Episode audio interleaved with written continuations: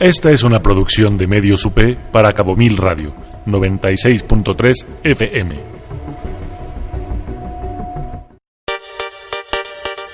Radio UP es una estación universitaria. Las opiniones y comentarios expresados en este programa son responsabilidad de quien los emite. Los participantes autorizan las transmisiones sin fines de lucro. Hoy navegaremos por los mares de la Revolución Mexicana Hace algunos días nos quedamos a mitad de camino y hoy nos toca conocer todavía más luchas, más batallas, más peleas por el poder. Veremos a Carranza ser asesinado, veremos a las tropas de Estados Unidos invadiendo Veracruz, veremos a los generales disparando en aguas calientes a una pantalla de cine. Hoy navegamos nuevamente sobre aguas revolucionarias. Radio UP. Hola, hola amigos y amigas, ¿qué tal? ¿Cómo están? Soy Héctor Zagal, transmitiendo para ustedes XHSJS 96.3 FM Cabo Mil Radio, doctor.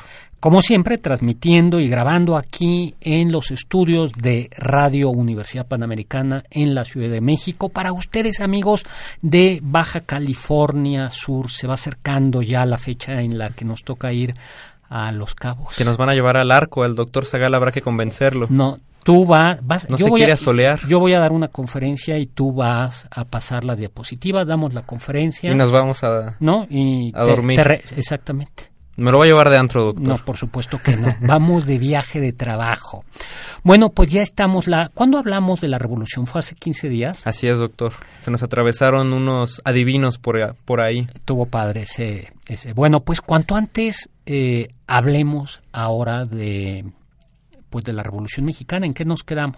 Pues nos quedamos con uno de los personajes más siniestros de toda la historia de México, yo creo. Victoriano Huerta, ¿no? Victoriano Huerta, después de haberle, como habíamos comentado, en qué año, de haberle jurado eh, lealtad. lealtad a Francisco y Madero, presidente de la República, vicepresidente Pino Suárez, pues le da la espalda y cuando Madero eh, envía a, a, Victoriano Huerta combatir a la ciudadela a Félix Díaz, que se ha revelado, que se ha levantado en armas, este sobrino del presidente de la República, pues resulta que Victoriano Huerta le da la espalda y literalmente da un golpe de Estado, ¿no? Eh, ya contamos lo de cómo fue el presidente más corto de México, ¿verdad? Sí, Pedro Lascurain. Que simplemente asumió el cargo para dejar el cargo y sube Victoriano Huerta. Meten a la cárcel a Madero y a, Pino, y a Suárez. Pino Suárez. Y algo que a veces se recuerda poco es que los norteamericanos, el embajador eh, norteamericano Wilson, estuvo metido en esto. ¿Tú sabías eso? Sí. De hecho, cuando la esposa de Madero va a, a, la embajada norteamericana para pedir la intercesión del embajador, eh, del embajador Wilson ante Huerta. Eh, Henry Lane Wilson le dice a la señora, pues yo le dije a su hijo, a su esposo, que pues que obedeciera, ¿no? Que siguiera mis, mis, mis órdenes. Y no, ¿no? Pues qué canijo nos salió, ¿no? Sí, fíjate que Martín Luis Guzmán, hablando de este, decía, creía Henry Le eh, Martín Luis Guzmán, ¿tú sabes quién fue? Mm, un historiador. Nah, fue, es, yo creo que uno de los grandes novelistas de la Revolución Mexicana, autor, entre otros, de eh, El Águila la Serpiente, Las Memorias de Pancho Villa y La Sombra del Caudillo. Dice, creía Henry Lane Wilson, embajador de los Estados Unidos en México, que la primera obligación de la República Mexicana era mantenerse quieta y en orden, pues así convenía los intereses de los extranjeros, cito, que habían venido acá con su capital y su trabajo y habían dado al país el poco progreso de que él disfrutaba y todo el prestigio que tenía en el mundo. Hasta ahí. Y por eso eh, Wilson, que era un, que era un super eh, fan de Porfirio Díaz, era tan enemigo de, de Madero, porque cree que Madero le debió de haber hecho caso y no se lo hizo. Y lo apoyó, y apoyó a, a Victoriano Huerta, y Victoriano Huerta terminó mandando asesinar a... A Madero y a Pino Suárez detrás de la, lo que se conoce ahora como el Palacio Negro de Lecumberri, que era una cárcel en aquellos tiempos. Pero pues fue muy triste, ¿no? Porque les hicieron creer que los iban a encarcelar, los llevaron atrás, apagaron las luces y les dispararon en la cabeza. Así es, ¿no? Y bueno, pues entre los que se levantaron en armas estuvo ni más ni menos que Don Venus. Don Venustiano Carranza. Que le apodaban la cabra, doctor. Eh, por la barbita que tenía. Estaba bonita esa barbita, ¿no? Sí, tiene mucha mucha personalidad Venustiano Carranza, ¿no? Los lentecitos, los trajes. Sí, era en realidad eh, Venustiano Carranza, eh, gobernador de Coahuila, era pues una persona adinerada. Él había sido cercano a Porfirio Díaz, eh, cercano a Bernardo, a Bernardo Reyes. ¿A Madero también?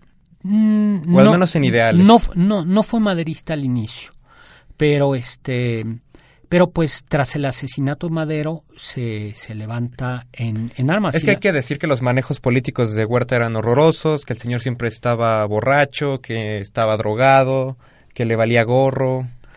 Y bueno, ¿quién más se levanta en armas? Pues yo creo que el personaje más famoso de toda la revolución, doctor. A uno que le, le no, otro doctor que le gustaban las nieves de fresa, ¿sabe usted eso? A Francisco Villa. Exacto. Eh, no, no lo sabía. A ver qué me cuenta de Francisco Villa. Pues no le gustaba que sus soldados tomaran, a tal punto que cuentan las malas lenguas que les disparaba a los que estaban borrachos. Nah, pero a ver, cuéntame algo más de Francisco Villa.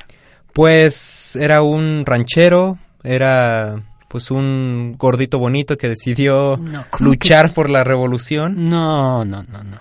A ver, bueno, nació en 1878 y fue asesinado en 1900 eh, 23, ¿no? Su nombre no era Francisco Villa. Era José Doroteo Arango Arámbula, ¿no? Oriundo de Durango y murió después en Parral, eh, Chihuahua, ¿no? Y fue, eh, en realidad él era, él había sido, eso que nadie se nos enoje, pero él habría, había sido bandolero, bandolero, ¿no? Antes de levantarse en armas. Decían que era un bandolero eh, pues más o menos entre comillas decente, ¿no? Es decir, que no asesinaba ancianos ni pobres. ¿No violaba? No violaba, digámoslo. Eh, también pasó un tiempo como, como minero, eh, pero... Y, cuentan que por culpa de él empezó el narcotráfico. ¿Usted sabe esa historia, doctor? No, ¿por qué? Porque se cruzó a Estados Unidos sin permiso, por eso las famosísimas, los famosísimos carteles de Pancho Villa en Estados ah, Unidos. Ah, pero eso es eh, un poco después, es cuando cruza Columbus, ¿no? Él se levanta en un primer momento, Sun, en 1910 al movimiento... De Don Venus. De, no, en 1910 al movimiento maderista, ¿no? Ah, ya, O sea, antes. Y cuando... Eh, ocurre el golpe de Estado. Cuando ocurre el golpe de Estado, sí, él termina eh, apoyando a, digo, yendo en contra de Venustiano Carranza, ¿no? Es, y se le llama el jefe de la división del norte, ¿no? La famosísima división del norte. ¿Y qué más, doctor? Ocurre algo trágico, ¿no? En 1914, que nos caen los gringos. Pero, a ver, ¿qué pasa? Cae, cae Victoriano Huerta y luego... Ah, pues este desgraciado se murió tranquilamente exiliado en Estados Unidos, llegó a viejo. Pero a la muerte de Victoriano Huerta, ¿quién lo sucede? Venustiano Carranza. Claro, Venustiano Carranza eh, lo termina sucediendo como encargado del poder eh, ejecutivo, ¿no?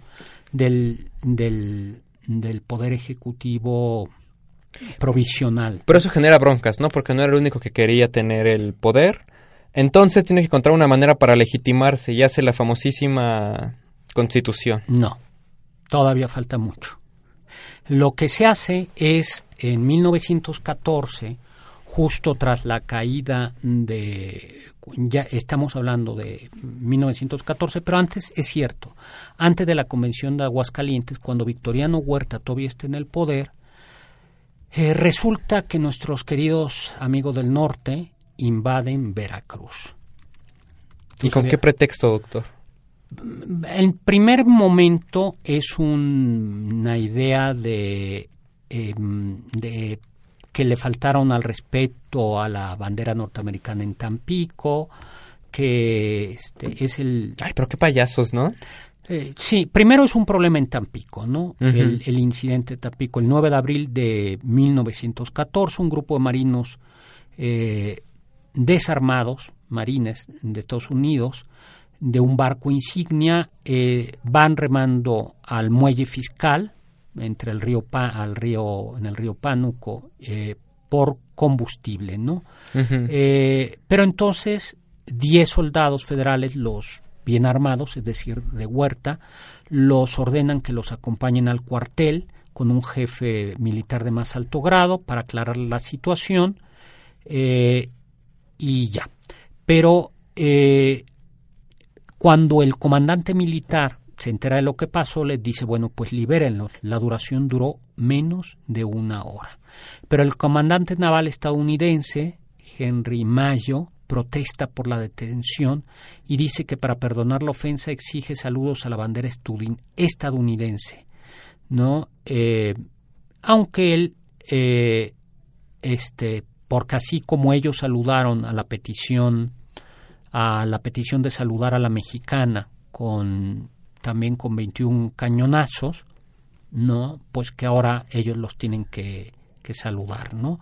Y la verdad es que yo creo que es un lío, porque México podía haber perfectamente saludado. Y eso da pretexto para que en marzo, eh, perdón, para que en abril de 1914 eh, los estadounidenses bloqueen Veracruz. Pero con un despliegue ya es un ejercicio para la Primera Guerra Mundial prácticamente. ¿Por qué? Porque estaban llegando eh, por Veracruz a México de Inglaterra eh, algunas armas para Huerta, ¿no? y tal cual hay un embargo un, embargo de armas en realidad ya el presidente Woodrow Wilson había eh, desconocido el gobierno de Victoriano Huerta y había eh, favorecido a las fuerzas constitucionalistas de Venustiano Carranza ¿Qué tal? pero entonces es muy impresionante porque en realidad es sin declaración de, de guerra. De guerra. ¿no? De guerra, ¿no? Y cuando uno ve lo que pasó, digo, se ofreció un poco de resistencia, pero muy poca porque no teníamos la suficiente, bueno, no teníamos ninguna capacidad de enfrentar a una gran armada. Bueno, tenemos que irnos a un corte. Recuerden, estamos aquí XHSJS 96.3 FM Cabo Mil Radio. Mi Twitter arroba chesagal, sagal con Z, si no nos pueden escuchar en vivo. Están nuestros podcasts en la página de Cabo Mil. Muy bien, y recuerden también que estamos transmitiendo desde los estudios de Radio Universidad Panamericana en la Ciudad de México.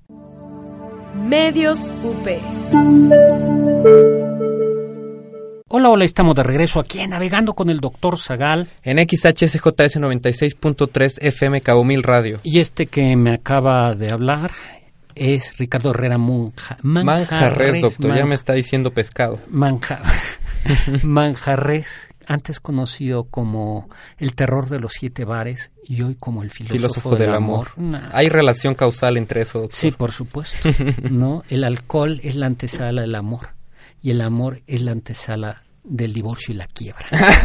y luego viene el alcohol Y luego regresas al alcohol. para como para Con- dormilarme, Con para que no cual- duela. Con lo cual, mejor no bebas alcohol, simplemente café. Bueno, recuerden nuestro Facebook, ¿dónde nos pueden escuchar? En los podcasts de Cabo Mil, ahí se suben inmediatamente los programas luego de la transmisión. Y estamos transmitiendo aquí desde los estudios de Radio Universidad Panamericana, tu universidad, mi universidad, en la Ciudad de México, ¿no?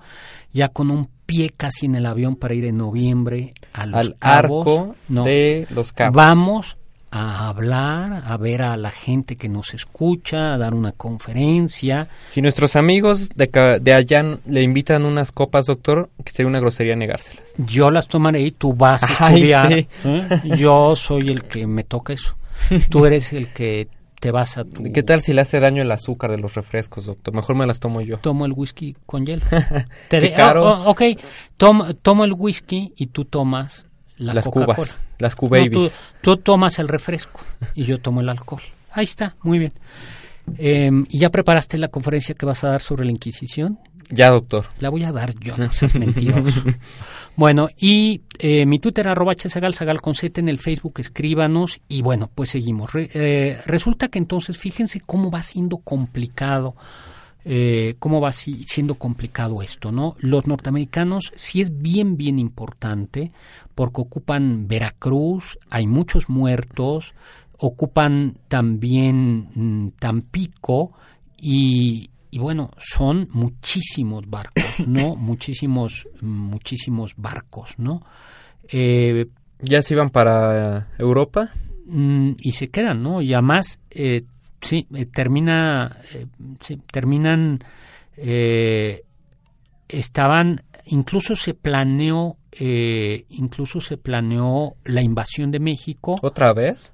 otra vez. Bueno, esto fue una invasión, pero por eso es el triple heroico Puerto, de, Veracruz. Esta fue la tercera vez. Entonces, ¿qué es lo que hace, qué es lo que hace Huerta?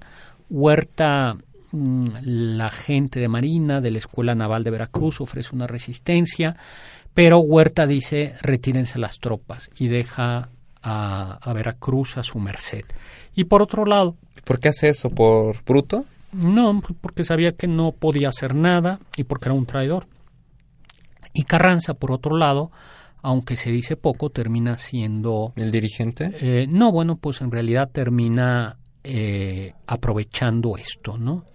Aprovechando mm, pues en buena medida el bloqueo de Veracruz lo ayudó lo ayudó a él no eh, en julio de 1914 eh, Huerta eh, ya va a, dejar el, el, poder y Venustiano Carranza convoca a una convención. ¿Qué es esa convención? Una convención de militares, doctor. La, es para 1900, que se celebra del 10 de octubre al 9 de noviembre de 1914, convocada el 1 de octubre por Carranza, primer jefe del ejército constitucionalista. Yo creo que fue una tomadera, ¿no, doctor? Pues sí, también. y se llamó Gran Convención de Jefes Militares con mando de fuerzas y gobernadores de los estados, ¿no? Eh, Originalmente se comienza, o primero se comienza a celebrar en la Cámara de Diputados en la Ciudad de México y después se traslada al Teatro Morelos en Aguascalientes, no que era una zona más central, no más central. Y ya ahí es muy interesante cómo Carranza ya aparece como jefe del ejército constitucionalista. ¿Por qué crees que es importante eso? ¿Qué? ¿Lo de que tenga su ejército? no, el nombre del ejército de Carranza, ejército constitucionalista. Pues porque Carranza es famoso por la constitución que aún nos rige, ¿no? Claro, porque ya en 1914 lo que Carranza quería era una nueva constitución. Y para legitimarse. Sí, pero bueno, no solo la legitimación, sino era lo que más sentido común tenía, porque la revolución había comenzado como en realidad le faltaba más estructura, más proyecto. Madero no quería una revolución en estricto sentido, sino era alternancia en el poder. Y Carranza ya plantea una nueva, nueva con, Un nuevo México. Tal cual. ¿Quiénes asisten? Bueno, Francisco Villa y Zapata no acudieron al primer llamado de la Constitución, pero ya cuando se traslada a Aguascalientes, eh, em, bueno, eh, eh, hubo ya más, eh, bueno, pero ya más asistencia. Sí, ¿no? Y hubo representantes de ellos, ¿no? Llegó a haber eh, casi 79 carrancistas, 15 independientes, 37 villistas y 25 zapatistas, ¿no? ¿Y cuál era uno de los objetivos de la convención? Era unificar a todas las facciones revolucionarias. Es que en realidad había sido una guerra de todos contra todos y por eso eh, ahora lo que se trataba era unificar. Pero bajo el mando de Carranza, ¿no? Había ah, ahí... ahí comienzan las broncas. La convención se declara soberana, es decir, ¿quién manda en México? La convención. Y la convención elige a Eulalio Gutiérrez Ortiz como presidente de la República y a Villa como comandante del ejército convencionalistas. ¿Pero que Carranza había organizado la convención? Claro. ¿Qué le salió mal, doctor? Eso. Y entonces, ¿qué es lo que va a pasar? Eh, Carranza se enoja. Y entonces, Yo también me hubiera enojado. Y entonces, no, pero a ver, eh, Carranza convoca la convención y la convención era soberana, o sea, era tratarse de ponernos de acuerdo, todos llegamos aquí, nos pusimos de acuerdo, pero claro, Carranza desconoce la convención. Y justo es cuando a raíz de esto Villa y Zapata entran a la Ciudad de México el 6 de diciembre de 1914, ¿no? Esa famosísima entrada, ¿no? Uno entró por el norte y otro por el sur. Con un ejército de 60 mil hombres, mientras Carranza huye a Veracruz. ¿Ya lo estaban correteando? Esta no es el gran correteo, ¿no? Este es el, este es el, el gran, o sea, este es el primero pero va a ganar. ¿Y por qué lo corretean? ¿Porque la desconoció? Sí, porque la desconoció, pero en este punto hay que decir que Carranza hizo mucho daño al país, porque lo que quería era el poder para él, y entonces ¿para qué convocas ¿Una convención? Una, una convención. Pues para legitimarse, ¿no? Había que ser muy cuidadoso con las apariencias. Eh, bueno, y para poner de acuerdo a todos. Pero si tú no estás de acuerdo, si tú convocas y luego no, no aceptas el resultado de la convocatoria, pues no se vale, ¿no? Sí, se te sale lo loquito. Y bueno, después de eso, entonces vienen los problemas, porque va la, la Eulalio Gutiérrez va a ser presidente de México y al mismo tiempo vamos a tener a Venustiano Carranza. Y Villa y Zapata están de parte del ejército convencionalista, están peleados con Carranza. Aquí es cuando ocurre la famosa foto de la silla presidencial, ¿no? Exactamente. A ver, ¿cuál plática de ella? Pues Villa se sentó en la silla, pero Zapata no quiso porque juraba que todo el que se sentaba ahí terminaba corrompido. Y sí es cierto, ¿no? Parece que... Pues a ver qué tal, qué pasa en estos tiempos.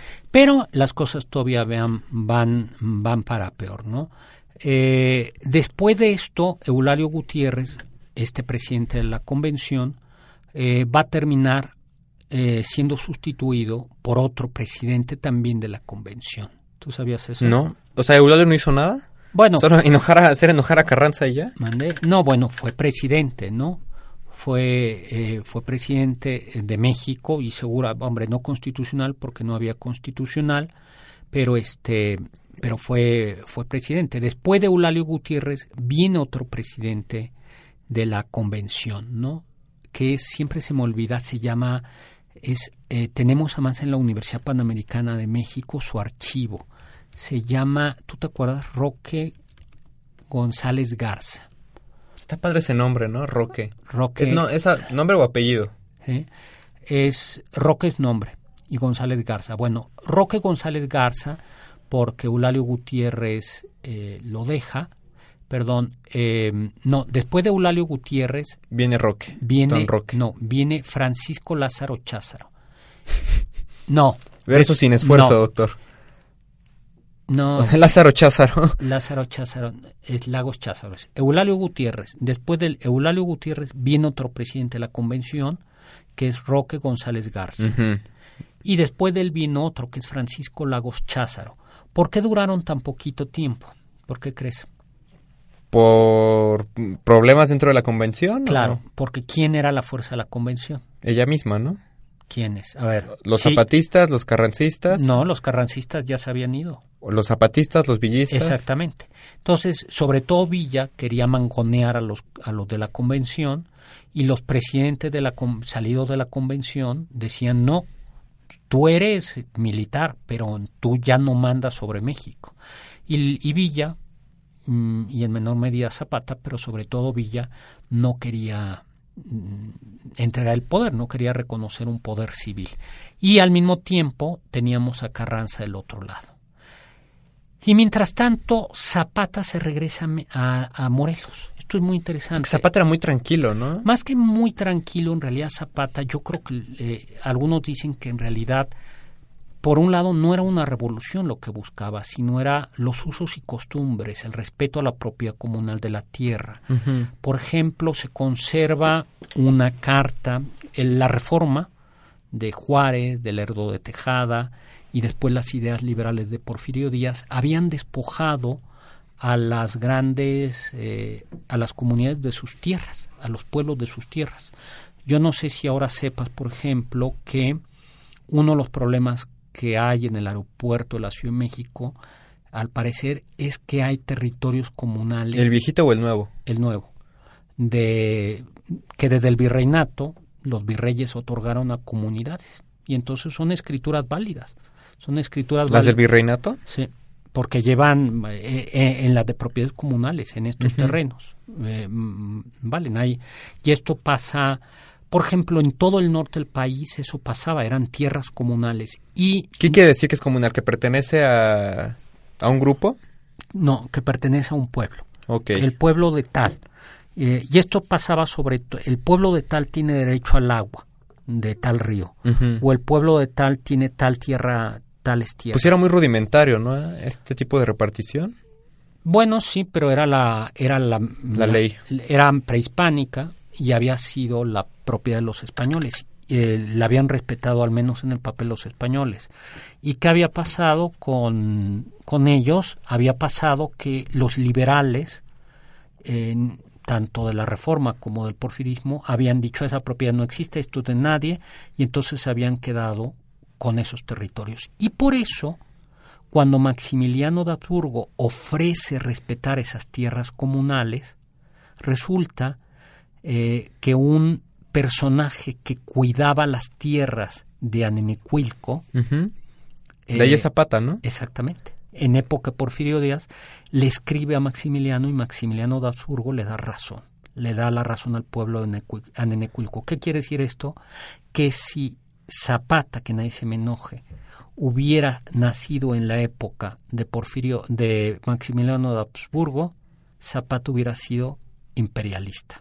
Vamos a un corte. Mi Twitter arroba hsagal, sagal con Z. Recuerden, estamos en XHCJS 96.3 FM Cabo Mil Radio. Transmitiendo aquí desde Radio Universidad Panamericana para ustedes amigos de Los Cabos.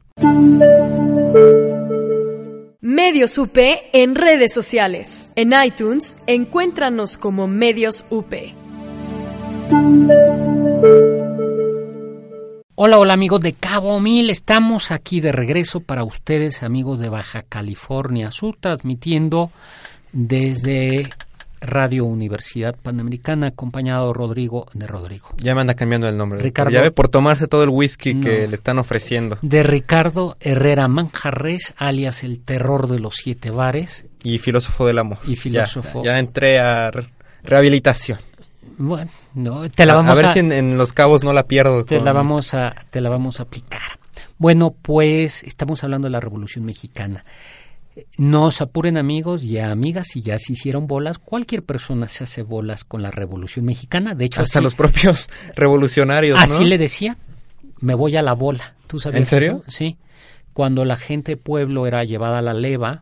¿Qué es la leva? La leva era eh, frecuentemente no eran ejércitos regulares, sino que pasaba el general, pasaba el ejército y se llevaba a los a la fuerza, a la fuerza, a los varones. Eh, ¿A cambio de dinero o algo? O... No, te vienes o te fusilo. Ah, eso era la leva. Eso era la leva. Y eso se decía se fue a la bola o se lo llevaron a la, a la bola. Por eso cuando el ejército pasaba por un lugar los hombres se escondían, los niños. Por eso fue tan cruel. Eh, murieron, algunos calculan, México tendría, dicen algunos 10 millones de habitantes. ¿Tan poquitos? Sí. O sea, en 100 años nos hemos... Eh, 100%. Y murieron entre guerras y la influencia española, que fue por aquella época, murieron casi 800 mil personas al terminar la Revolución Mexicana. Entre hambre, guerras y la epidemia de influenza, la influenza española, así le, le decían, murió casi 800 mil personas. No, hay episodios mm, tristísimos, ya no sé si les conté, pero el episodio de Torreón. donde murieron chinos, ¿no? Sí, eh, ese ya lo hemos contado aquí alguna vez, no. No. Eh, el episodio de Torreón es muy mucho antes, ¿no? Es estamos eh, en 1911 cuando la ciudad de Torreón cae en las manos de los maderistas y en ese momento vivían en Torreón alrededor de 600 chinos Las tropas federales, es decir, eh, las tropas federales de Porfirio Díaz se retiran, entran los maderistas y la gente mata a casi 300 chinos. Entre ellos... Eh, y como por coraje, ¿no? Nada más sí, por... por coraje, ¿no? Sí, eh, 300, 300 chinos, ¿no? Fue una violencia extrema, ¿no? Lo que sí es claro es que en pocos minutos fue saqueo, porque los chinos eran muy trabajadores, tenían tintorerías, lavanderías, pequeñas tiendas, panaderías, eh, se aventaba a los de un, de un edificio ahí muy alto, eh, se aventaba a los, a los niños, a las mujeres, ¿no?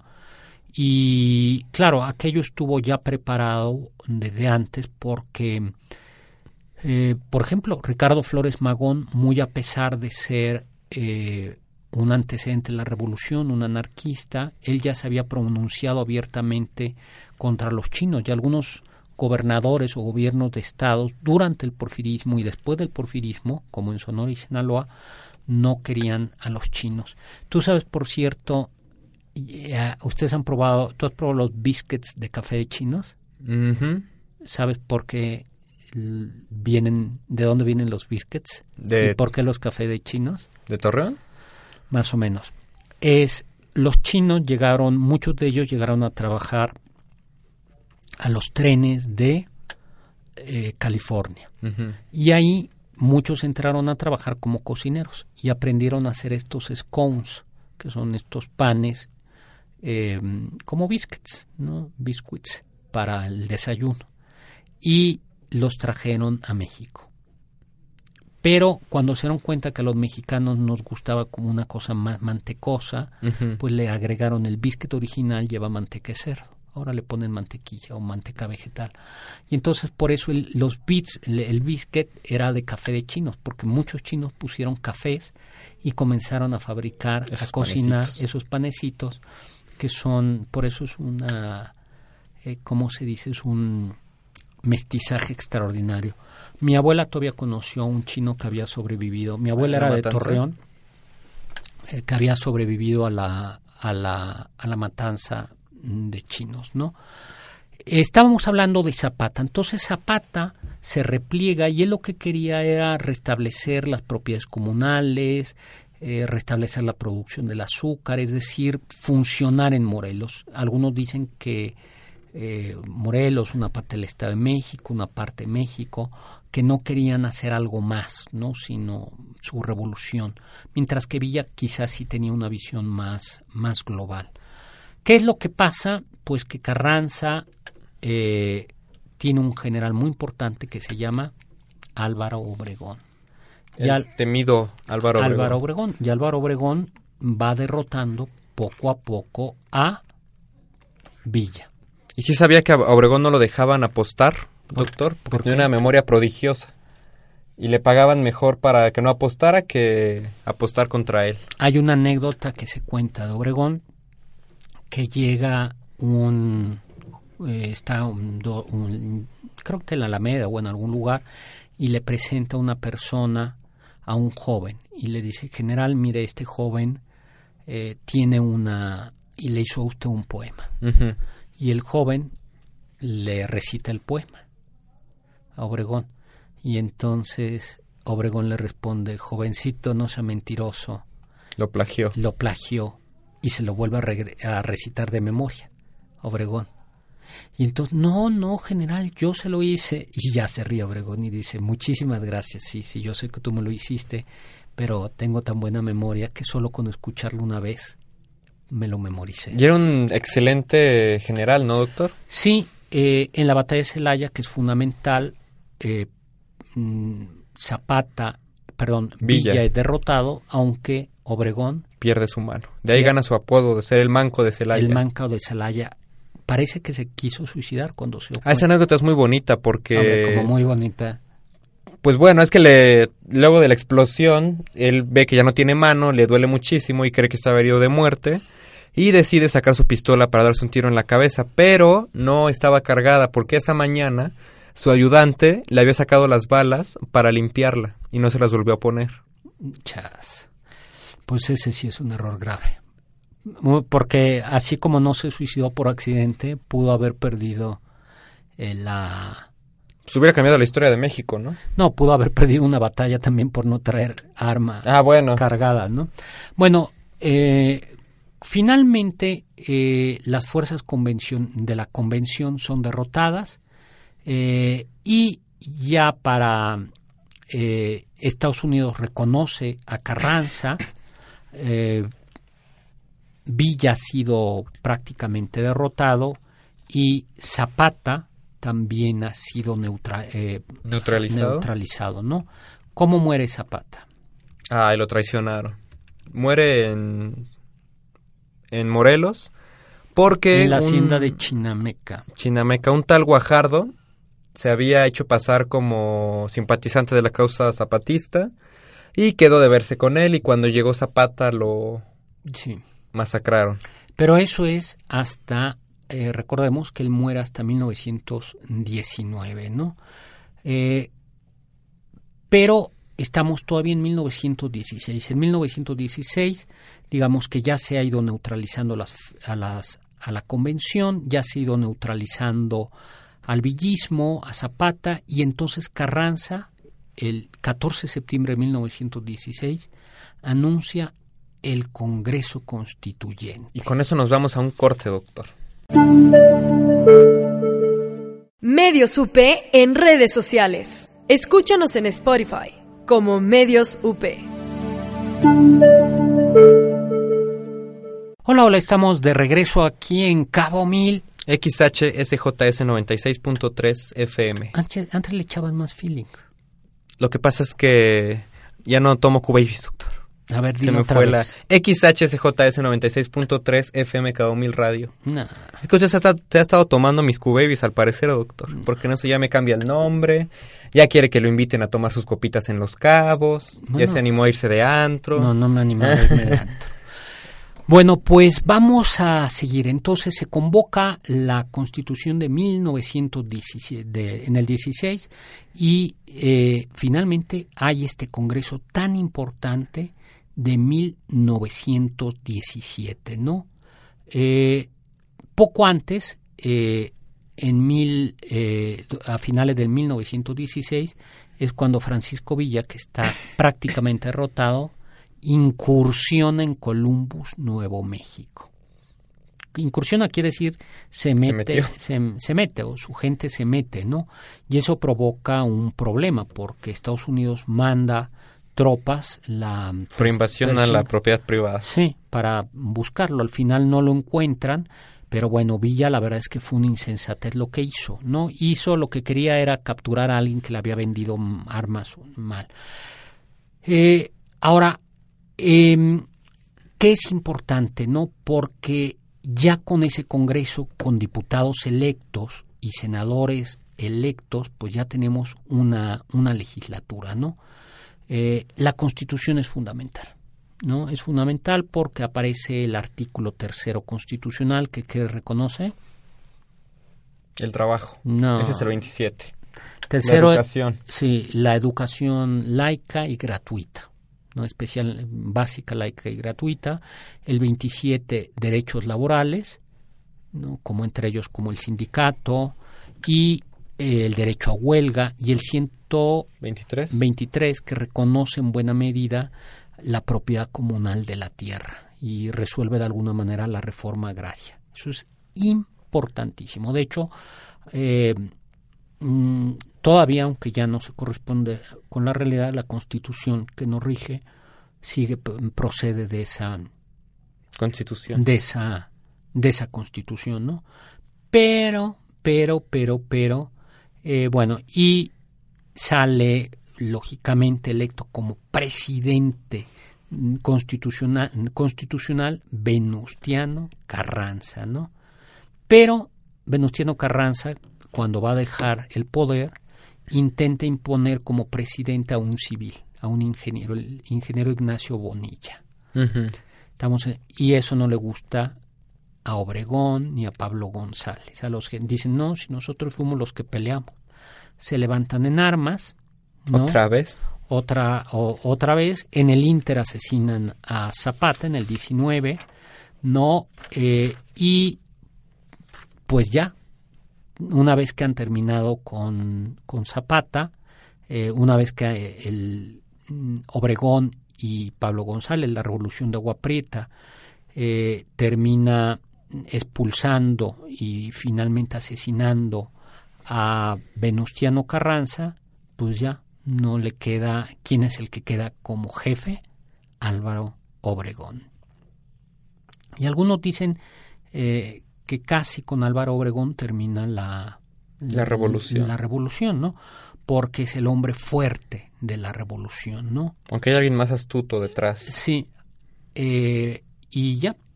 Eh, ¿Qué va a hacer Álvaro Obregón? Bueno, Álvaro Obregón era un hombre mm, sagaz, era un hombre que respeta, según él, él dice que respeta la, la Constitución, modifica la constitución, ¿sabías eso? Para poder que pueda haber religión, reelección y poder ser reelegido.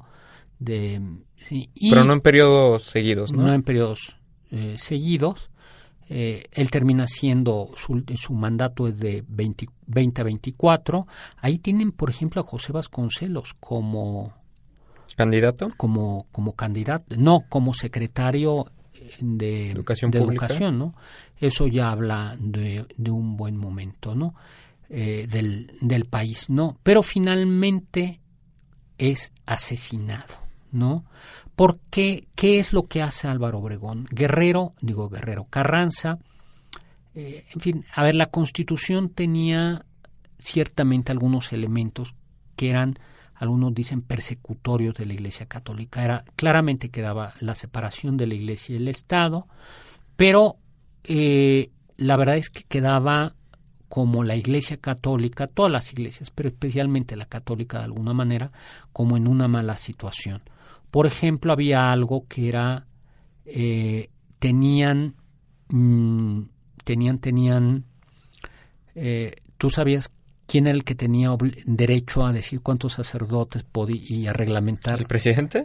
El gobernador de cada estado. Uh -huh. Por ejemplo, el gobernador de Tabasco más tarde va a va a decir que para que haya sacerdotes tienen que estar casados en Tabasco. o sea, es imposible. Claro. Esto va pro, esto va a provocar un malestar, ¿no? Un malestar y cuando vuelve a ser o pretende regresar eh, después de retirarse a la vida privada, regresa otra vez para ser reelegido Obregón. Lo asesinaron. Lo asesinaron. Pero también dicen que... En 1928. Que fue el Plutarco Elías Calles, ¿no? Y no exactamente... Hombre, sí se sabe que León Toral, un cristiano, que, un católico que tenía miedo de, de Álvaro Obregón, eh, pues lo, asesina. Por ahí hay, sin embargo, eh, la teoría de la conspiración, según la cual no fue solo un arma, sino de muchas armas, y que en efecto quizá fue Plutarco Elías Calles el que estuvo detrás de todo esto, ¿no? Lo cierto es que la muerte de Obregón permitió a otro general, eh, a, al general Plutarco Elías Calles, consolidarse en el poder. Y Plutarco Elías Calles va a acabar con la revolución, por una parte con mano dura, por otra parte comprando, ya también lo hacía Obregón, los cañonazos de 50 mil pesos, decían. ¿Qué es eso? Nadie, ningún general resiste un cañonazo de 50 mil pesos. Ah, ya. Y además institucionaliza la revolución, ¿no? Que Así es el es. gran punto. Exactamente, exactamente. ¿no? Y logra crear la maquinaria que gobernaría el país durante las siguientes décadas. Durante 70 años. Más 12, no más 6, ¿no? Más 6 de pilón del presidente Peña, ¿no? Y en el fondo, tan importante es el PRI, eh, que no fue en su primer momento PRI, sino mm, el PNR. PNR, Partido Nacional de la Revolución Mexicana, fundado en 1929. Eh, fue tan, tan importante que al día de hoy muy pocos políticos no han tenido un pasado priista. ¿Qué tal? ¿No? Bueno, pues con esto hemos llegado al final. Pues tenemos que irnos a despedirnos. Recuerden mi Twitter, arroba hsagal, sagal con z, si no nos pueden escuchar en vivo. Están nuestros podcasts en la página de Cabo Mil, XHSJS 96.3 FM. Radio UP. Mi querido Ricardo Herrera Manjarres, amigos y amigas de Los Cabos, amigos de Cabo Mil, hemos llegado al final, tierra a la vista. Yo quiero contar una anécdota que me gusta mucho, que cuentan las malas lenguas que el médico que había revisado el cadáver de Obregón le preguntó a Elias Calles por qué el cuerpo tenía más balazos de que la capacidad del revólver de, de Toral y le preguntó quién habrá sido y cuentan que Calles respondió todos y ninguno, con permiso. Pues yo me despido con una frase de Emiliano Zapata, quiero morir siendo esclavo de principios, no de los hombres. Pero Ah, me despido como siempre con esa frase, ese adagio de Immanuel Cansa Preauda, atrévete a saber, nos escuchamos el próximo miércoles aquí En, en... Cabo Mil Radio y vayan preparando las cubas para el doctor Zagal. y muchísimas gracias a nuestros amigos de la Universidad Panamericana, Radio Universidad Panamericana, mi Twitter arroba hsagal, sagal con z, hasta la vista. Baby. Nosotros somos Radio UP, transmitiendo desde la Universidad Panamericana, Campus México, desde sus estudios en Valencia 102, primer piso, en la colonia Insurgentes Miscuac, Ciudad de México. Radio UP.